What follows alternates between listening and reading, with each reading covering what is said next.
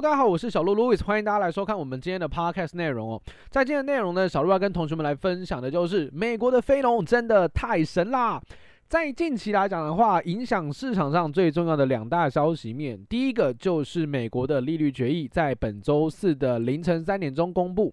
这一次的利率决议公布出来，如市场预期的升息一码，基本上没有什么太多的激情。但是在这一次的非农就业人口数据当中，出现了大爆冷门的状况，数据非常非常的夸张，也让市场上的行情，不论是股市或者是汇市，都有出现明显的波动。那对于这些行情消息出来之后，小鹿到底是怎么去解读的？这些消息又对于盘市有什么样的影响呢？请同学们好好锁定我们今天的 Podcast 内容喽。首先，我们先来跟同学们分享一下第一个重点哦，也就是美国的非农它大爆冷门，远远超乎预期的数据出炉了。大家知道什么叫非农就业人口数据吗？我们在衡量一个国家经济体它的一个就业劳动状况的时候，我们一般来讲的话，都会去关注在它的服务业或者是科技业方面的就业状况。我们一般一般基本上会摒除农业这个领域哦。所以它为什么叫非农就业人口数据啊？因为它就是统计非农业的就业状况，也就是显示一个经济体如果它真的很强劲的话，一定是由服务业跟科技业的就业状况良好所带动的经济成长。而这一次非农要公布之前，在上一个月份的数据是多少？是新增了二十六万人。而市场上对于这一次的非农预期，说真的，其实是比较悲观的。上一期明明只有二十六万人，这一期市场的预估值大概是十八万人。也就是说，市场认为啊，劳动力的市场可能会越来越萎缩哦，因为高的利率导致这些企业可能他要裁员，可能他不想要积极的去聘请新的员工等等相关的缩手投资的状况。而这个数据基本上已经定锚在所有的投资人心中，就会觉得说，哇，经济好像真的不太好，劳动力状况也可能因为现在市场大家都听到很多大公司都在裁员，所以可能会导致经济出现明显的衰退，劳动力开始出现衰退，所以市场的预估的值就大概在十八万上下。可是这一次公布出来的非农业就业人口数据是高达了五十一点七万人，各位你没有听错，是差了大概两到三倍的一个 range 哦，非常非常的夸张。也就是说啊，其实市场上来讲的话，劳动力市场来看，它并没有大家所担心、所想象的这么悲观。哦，好像经济变弱了，好像经济转差了。市场上用很强劲的劳动力数据告诉你，美国经济现在还是头好壮壮的，劳动力还是非常非常的好。当然啦，有一派声音是觉得说，因为这一次美国的非农就业人口数据，它有稍微调整一下它计算的逻辑，还有计算的一些参数，所以才会导致出现这种大爆冷门的状况。不过在行情极短线的角度之下，其实市场上没有人在在乎它到底是怎么计算出来的。市场的反应逻辑只有一个：怎么会这么好？这个数据怎么会跟预期差这么多？市场优先反映这件事情，后续才会去解读这个数据有没有编撰上的一些问题出现。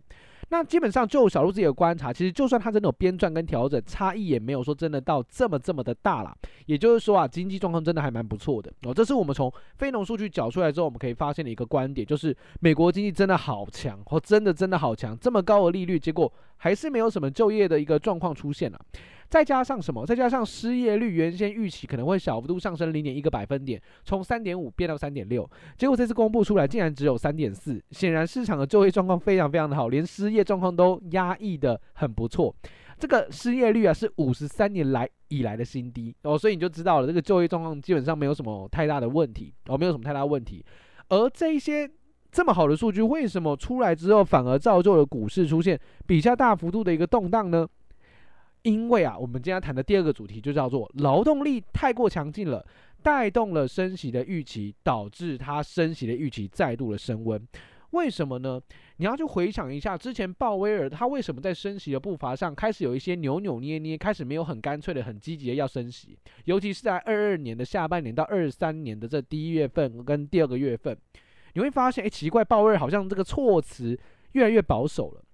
有没有？他也慢慢的承认，诶，通膨好像真的有点下来啦，然后利率可能维持高档是合适的哦。他没有说要继续积极的加息了。那为什么他要这么说？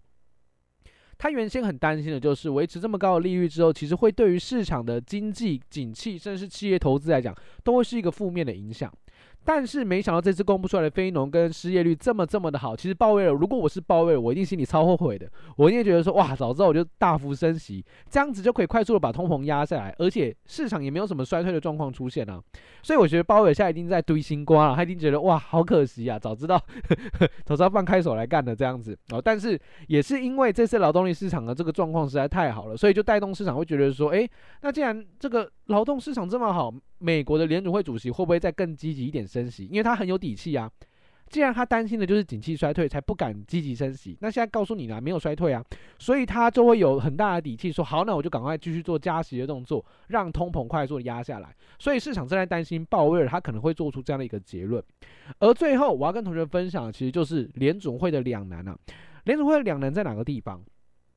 第一个，他现在很积极的想要去把通货膨胀压制下来，维持在百分之二的长期目标，这个是联准会一直以来它的一个存在目的，也是鲍威尔每次在跟呃市场发表谈话的时候一定会重述的一个重点，就是他要把通膨压下来，这个是联准会的首要目标。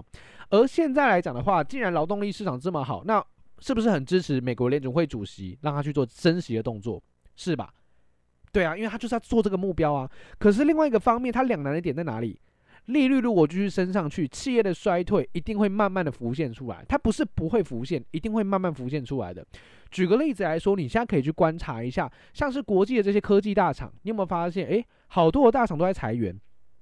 好多的科技大厂，像那个亚马逊哦，Amazon 也在大幅的裁员当中。全球的大型的科技股都在做裁员，那为什么要裁员？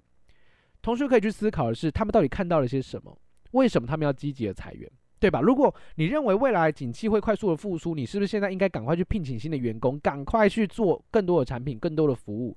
对吧？可是为什么他们要裁员？为什么要裁员？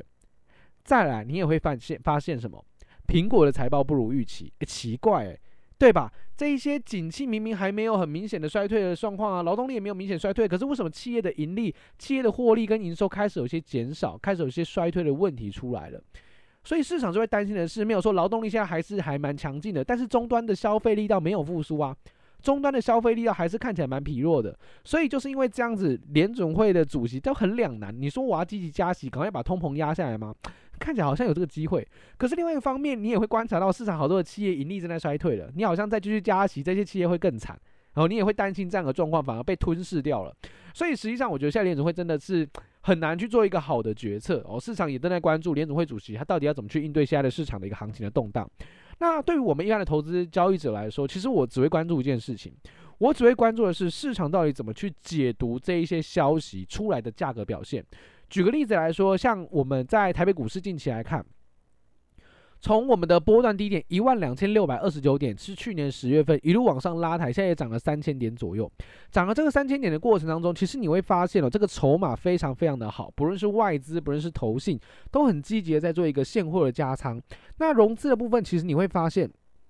最近散户虽然连续四天有做买进，但是买买进的量实在太少了，筹码实在是非常非常的干净，因为全部几乎都在法人或主力大户身上，所以筹码这么优异的状况之下呢，我会觉得说，呃，就算是主力大户他想要到货给投资人，也没有办法到货，因为投资人根本就没有办法进入到市场来，他根本就不想进入市场，所以你说现在要有一个很好的到货环境，然后把货。倒给散户投资人，然后出现一个大暴跌的状况，我觉得也蛮不切实际的啊。因为现在股票最多的是在法人手上，哦是在主力大户手上，所以我反而会觉得说，诶，这个消息公布出来之后，我会继续盯着价格表现。现在价格就是强势啊，哦，这个站上所有短中期的均线，只剩长期的这个年线还是下弯的哦，其他其他多数均线都是上弯的。所以你说短中期的格局是不是多头？它绝对是多头。那加上筹码，其实我觉得是非常非常的好哦。然后台币近期来讲也是积极的升值，所以我倒是觉得不用。因为这种消息的动荡而自己吓自己哦。行情在空头要挑战转多头的时候，绝对会是一个情境。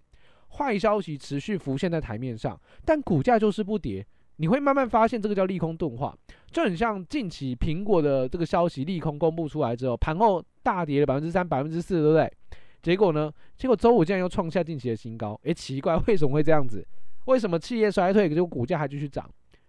因为等你发现衰退的时候，说明早就跌完了哦，所以我还是强调一个概念，就是你要尊重价格，价格的走势才是市场上最真实的指引。所以呢，不用因为消息面的动荡而自己吓自己，尊重价格，好事就会持续发生。当然，行情渐渐转强，你不知道该怎么操作的话呢，你可以去下载我们小鹿台股实战的 App。利用我们 App 里面的三套逻辑：天罗地网、绩优筹码股跟低估成长股，快速的帮你去选出市场上有机会潜在爆发力的个股，让你可以减少做功课的时间，增加你的投资效率。那欢迎同学们可以来体验一下我们策略交易的魅力哦。那今天内容就跟大家分享到这个地方，希望对于同学们是有帮助的。那么我们就下周的 Podcast 节目内容再见喽，拜拜。